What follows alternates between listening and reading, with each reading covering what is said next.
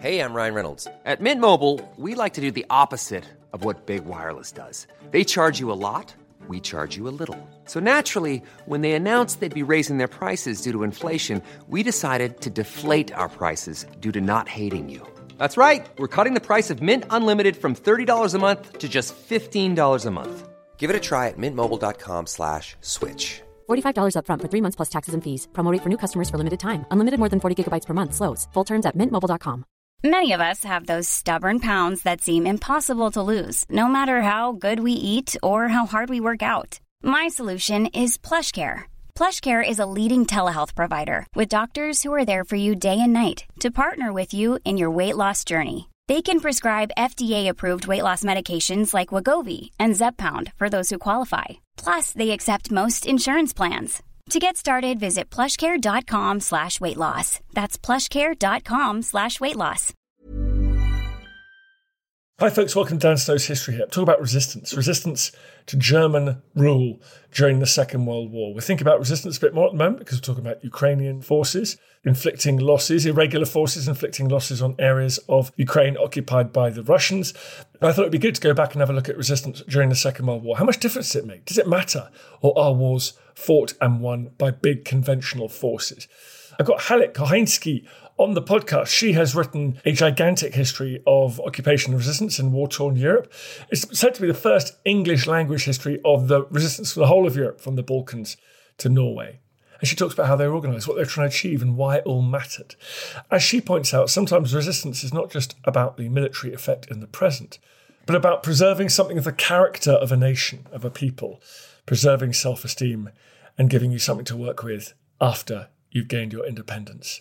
Before you listen to it, just quickly a reminder of History Hit TV. It's the world's best history channel, tens of thousands of people signing up. Thank you very much everyone doing that. You can follow the link. If you click on the link in the description of this podcast, you get taken right there and you get two weeks for free. If you sign up, you can watch it on your smart TV. You can watch it on your phone, on your computer, anywhere.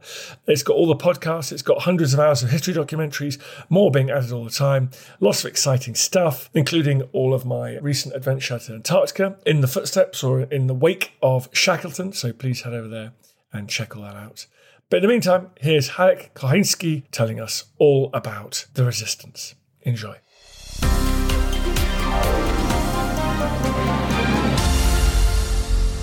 Halik, thank you very much for coming on the podcast. Well, thank you for inviting me. Okay, so I'm going to ask a really big question first. Did the resistances move the dial on the Second World War? Did they matter, all these incredibly brave people across Europe? Or was the outcome of the war decided by massive tank battles in Normandy and on the Dnieper? Well, war is more than just defeating the enemy, which was done by the mass Allied armies, but it is also about the self respect of the populations who have been occupied. And I think that's where the resistance was so important. It was an exaggeration, as de Gaulle said, that France liberated itself. That's not true. The Allies did. But the work by all the resistance movements to get the population not to collaborate with the Germans was vital for self post-war self-respect. And given that we built some of the most successful liberal democracies in history in those places following the war, those two facts are probably related. Well, certainly for Western Europe, that is where the resistance helped to uphold the pre war liberal democracy and restore it, and in fact ensure a very smooth transition from war to peace. But in the East, of course, the Soviet Union imposed its own regime. And so for the resistance movements there, in fact, the war ended in their defeat, and many were arrested and taken to Siberia terrible, which we'll cover when we talk about the Poles and things. But let's go to 1940, catastrophic defeat of Western European powers by Hitler's Germany. We Brits can be a bit naughty. We think that sort of Winston Churchill magicked up these resistance movements. I mean, to what extent are they indigenous response to the German occupation? And to what extent were they encouraged by the British, the Special Operations Executive from the UK? Well, you have to remember the war actually did begin on the 1st of September 1939. But even prior to that, the Czechs had been occupied. And so, in both the former Czechoslovakia and in Poland, the resistance began from the beginning.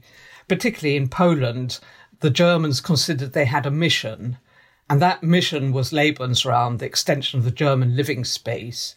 And so they completely dismembered Poland along with the Soviet Union and enslaved the Polish population.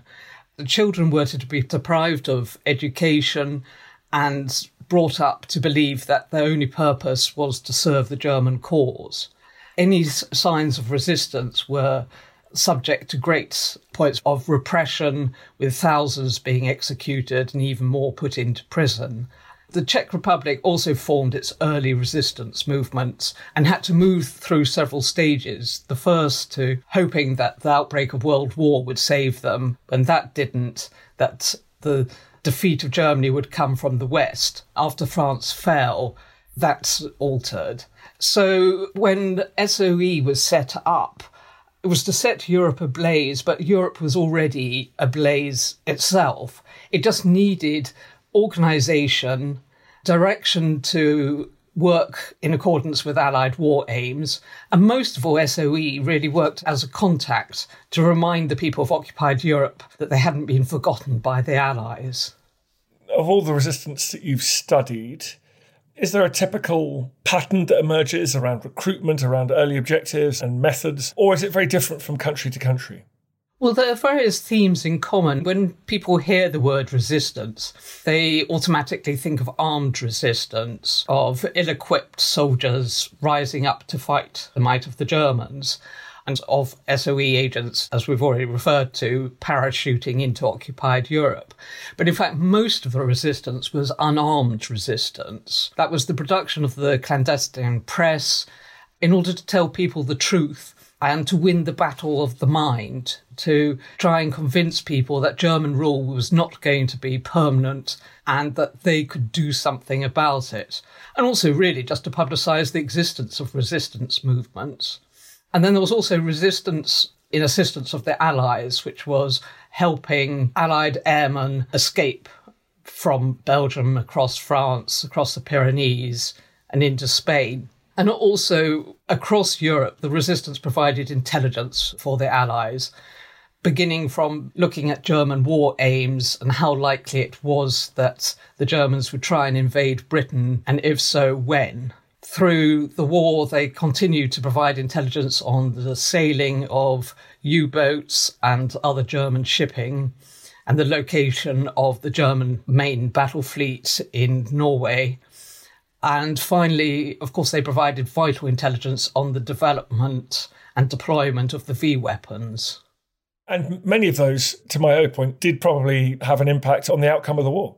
Well, certainly with the V weapons, they did, because the resistance began right from Poland, where they observed the tests for the V2 and, in fact, managed to salvage part of the V2 that went off course and send the bits to London, right through to France, where they reported the location of almost every ski site so that the RAF could come and bomb it.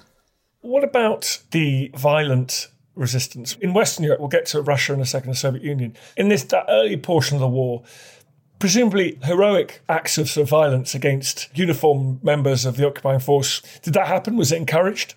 The original SOE plan was to encourage the build up of forces to have an uprising at a point when Germany would be close to defeat. That changed with the entry of the Soviet Union and America into the war because then it was obvious that Germany would be defeated by mass armies. So then the resistance was supposed to focus on sabotage, and that was sabotage of the railways, sabotage of factories making stuff for the Germans, and any sort of sabotage of the German war effort. And that was encouraged, and explosives were sent for that. But they were also sent weapons so that when the Allies did land, they could help the Allied cause. But on the other hand, the resistance had a different idea. Many of them wanted to liberate themselves, and that's where the tragedies happen. In France, you have the effort to take Vercors, and the resistance got massacred there. And then you have the three uprisings August, September, October. 1944. Warsaw, as you know, ends in tragedy as the Soviets leave the Germans to kill the Poles, and the Allies prove manifestly incapable of supplying the Warsaw with the weapons they desperately needed. The same happened in Slovakia. Again, the Russians stayed still and the Germans were free to destroy the Slovaks. Only in Paris did it work, and that was because the Americans gave permission for the French troops to turn south to help Paris. You're listening to Dan Snow's History. We're talking about the resistance. More coming up. Calling all ancient history fans, this is The Ancients, the podcast dedicated to all things ancient history. From tours of stunning archaeological sites you will not see a fountain in a Roman fort. You might see a well or a tank, but not a fountain like this. So, this is something really unique. To the great depth of knowledge surrounding Indigenous Australian astronomy. Everything's sort of related, everything's connected, and to understand them all is vital to continuing your culture and continuing your survival. Subscribe to The Ancients on History Hit, wherever you get your podcasts.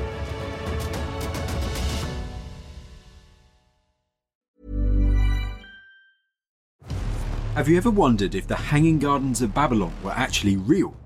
Or what made Alexander so great? Join me, Tristan Hughes, twice a week, every week on the Ancients from History Hit, where I'm joined by leading academics, best selling authors, and world class archaeologists to shine a light on some of ancient history's most fascinating questions, like who built Stonehenge and why? What are the Dead Sea Scrolls and why are they so valuable? And were the Spartan warriors really as formidable as the history books say? Join me, Tristan Hughes, twice a week, every week on the Ancients from History Hit, wherever you get your podcasts. A lot can happen in the next three years. Like a chatbot may be your new best friend. But what won't change? Needing health insurance. United Healthcare Tri Term Medical Plans are available for these changing times Underwritten by Golden Rule Insurance Company, they offer budget-friendly, flexible coverage for people who are in between jobs or missed open enrollment. The plans last nearly three years in some states, with access to a nationwide network of doctors and hospitals. So for whatever tomorrow brings, United Healthcare Tri-Term Medical Plans may be for you. Learn more at uh1.com. When you're ready to pop the question, the last thing you want to do is second-guess the ring. At Bluenile.com, you can design a one-of-a-kind ring with the ease and convenience of shopping online. Choose your diamond and setting. When you find the one, you'll get it delivered right to your door. Go to Bluenile.com and use promo code LISTEN to get $50 off your purchase of $500 or more. That's code LISTEN at Bluenile.com for $50 off your purchase. Bluenile.com code LISTEN.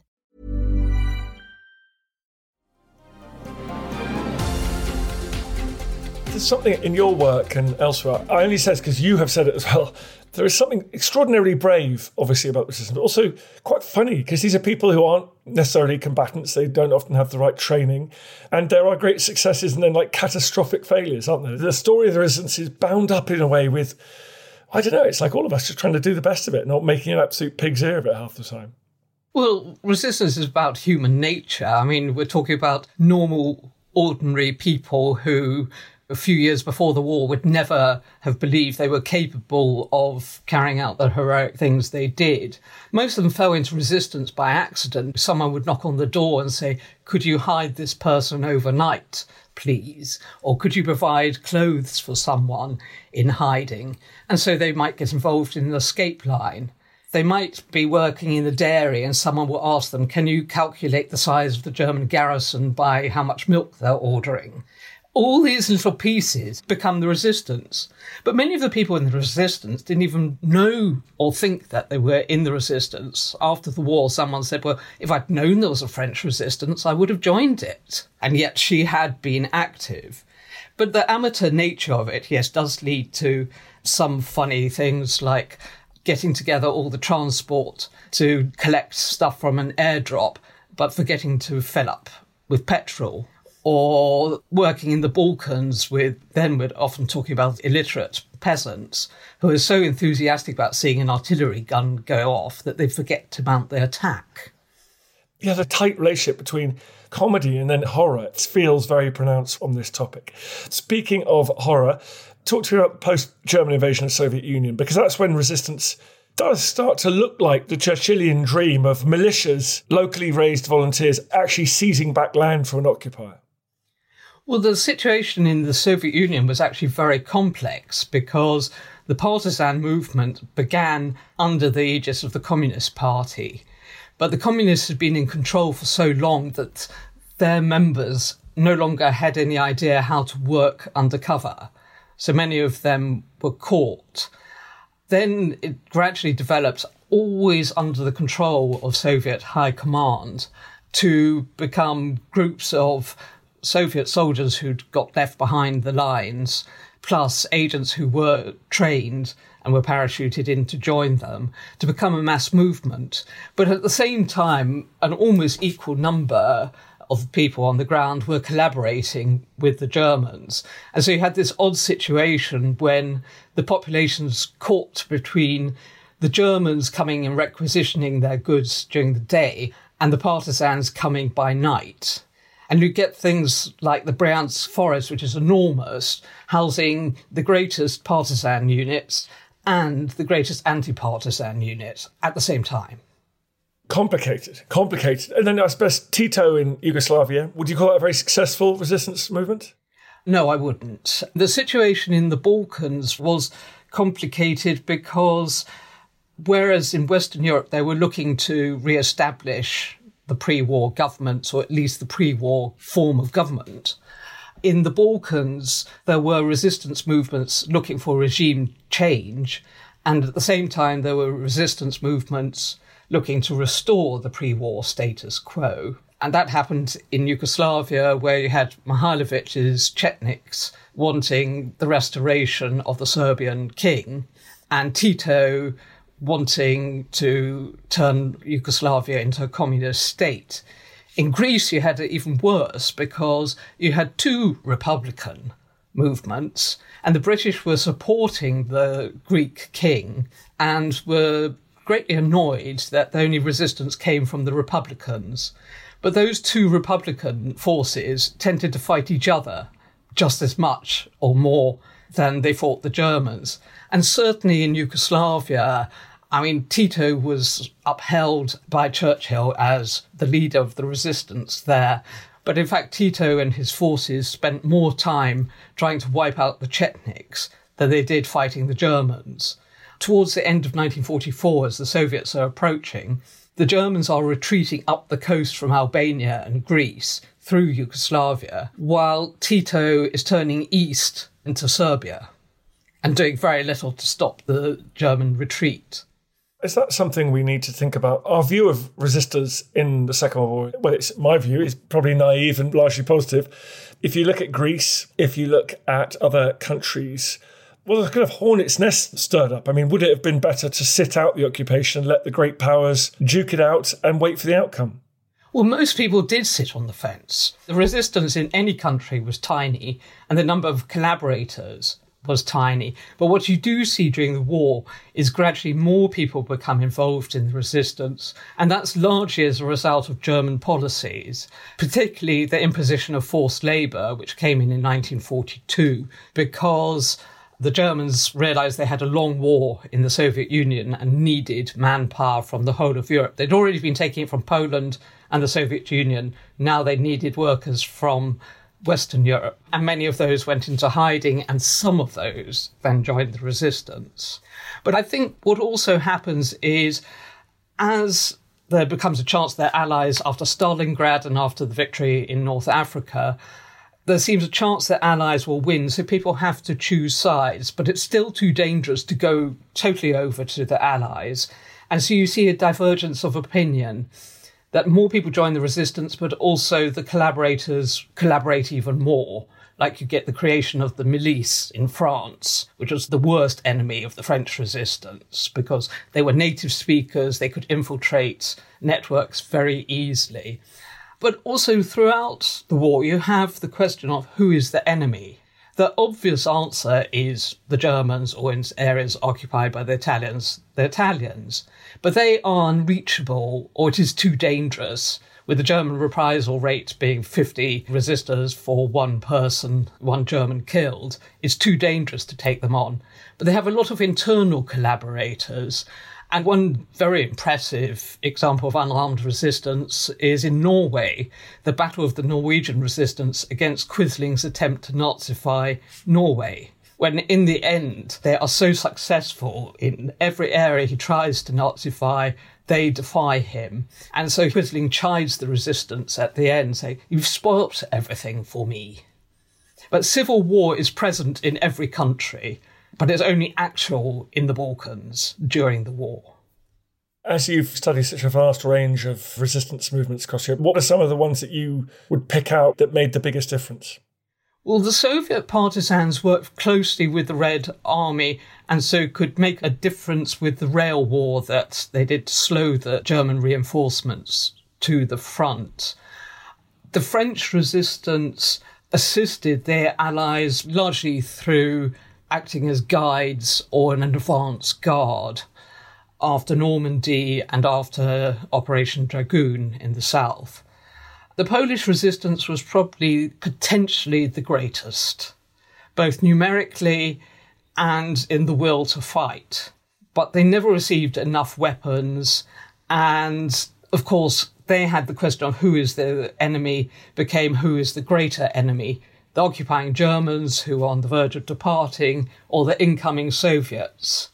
And so they tried to work with the Soviets to hasten the German departure, and the Soviets duly were grateful for the help in liberating the towns of eastern Poland, and then turned around and arrested the members of Polish Home Army.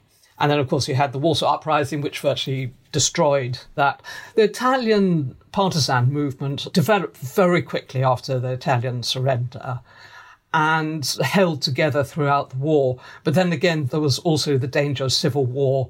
And after the experience that the Allies had had with Greece, they kept much tighter control over the Italian resistance to stop the communists hoarding weapons and turning them on fellow Italians, but getting them to focus on the Germans. So the Italian uprisings in Milan, Turin, Genoa, right towards the end of the war, succeeded, partly because the Germans were in retreat and the Allies were nearby, but partly because the resistance there was well controlled and would follow orders.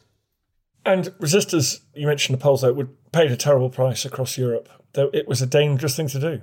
It was extremely dangerous. Some people thrived on the danger. Most were pragmatic and they used to talk about how they would behave, not if they were arrested, but when they were arrested.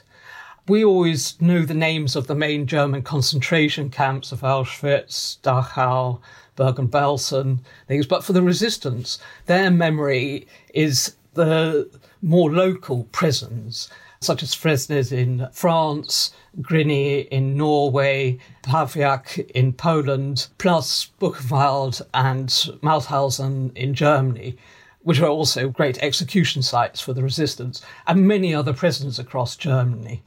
And a number of them, their records were never kept. They disappeared under the Nacht und Nebel, decree, the night and fog thing. So no one knows quite what happened to them all. And I think the most admirable feature of the resistors across Europe is their resilience. Time and time, networks were broken up and people were tortured to death. And time and time again, those networks rebuilt and continued. 1943, the Germans inflicted tremendous damage on the resistance. They arrested the head of the Polish Home Army. Someone stepped into his place and things went on as normal. They had most of the Dutch resistance under their own control, and they wiped out the resistance in quite a large part of France. And yet by D Day, the resistance was there to work. Yeah, and doing some very interesting, important things, as you point out, intelligence gathering and other things. What about women in the resistance? There's a sort of myth. Is it true that women were able to play a bigger role than they would have been in conventional forces at the time? Well, certainly not in conventional force, but in conventional society.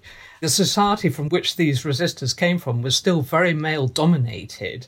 And though women were getting more professional education, now most, when they married, just became housewives brought up their children. So, with a number of the men away in prisoner of war camps and the remaining men having to prove why they were at liberty, they would have a lot of paperwork to prove they were exempt from forced labour. Women had freedom of movement, and they used that. Very few of them actually carried weapons or fired weapons in anger, but they were the support services. They were the couriers taking messages between networks they were often the radio operators for SOE. They were the ones who typed up the clandestine press and helped distribute it. There were many roles they got that they wouldn't necessarily have thought of taking before the war.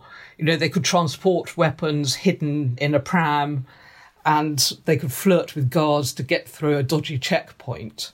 So they really gained a sort of sense of self belief through their actions. Well, thank you very much for coming on and talking all about the resistance. What's your book called? The book is called Resistance The Underground War in Europe, 1939 to 1945. Thank you very much indeed. I feel the hand of history upon our shoulders. All this tradition of ours, our school history, our songs, this part of the history of our country, all were gone and finished.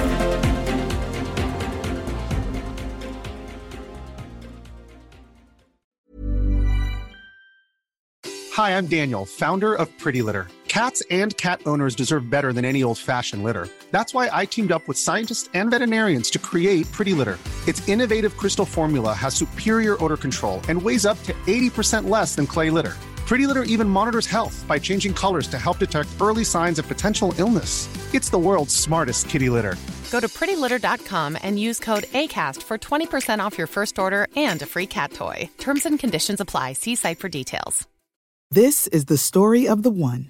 As head of maintenance at a concert hall, he knows the show must always go on. That's why he works behind the scenes, ensuring every light is working, the HVAC is humming, and his facility shines. With Grainger's supplies and solutions for every challenge he faces, plus 24 7 customer support, his venue never misses a beat. Call quickgranger.com or just stop by. Grainger, for the ones who get it done. Thank you for listening to this episode of Dan Snow's History Hit. Please follow this show wherever you get your podcasts. It really helps us, and you'll be doing us a big favour.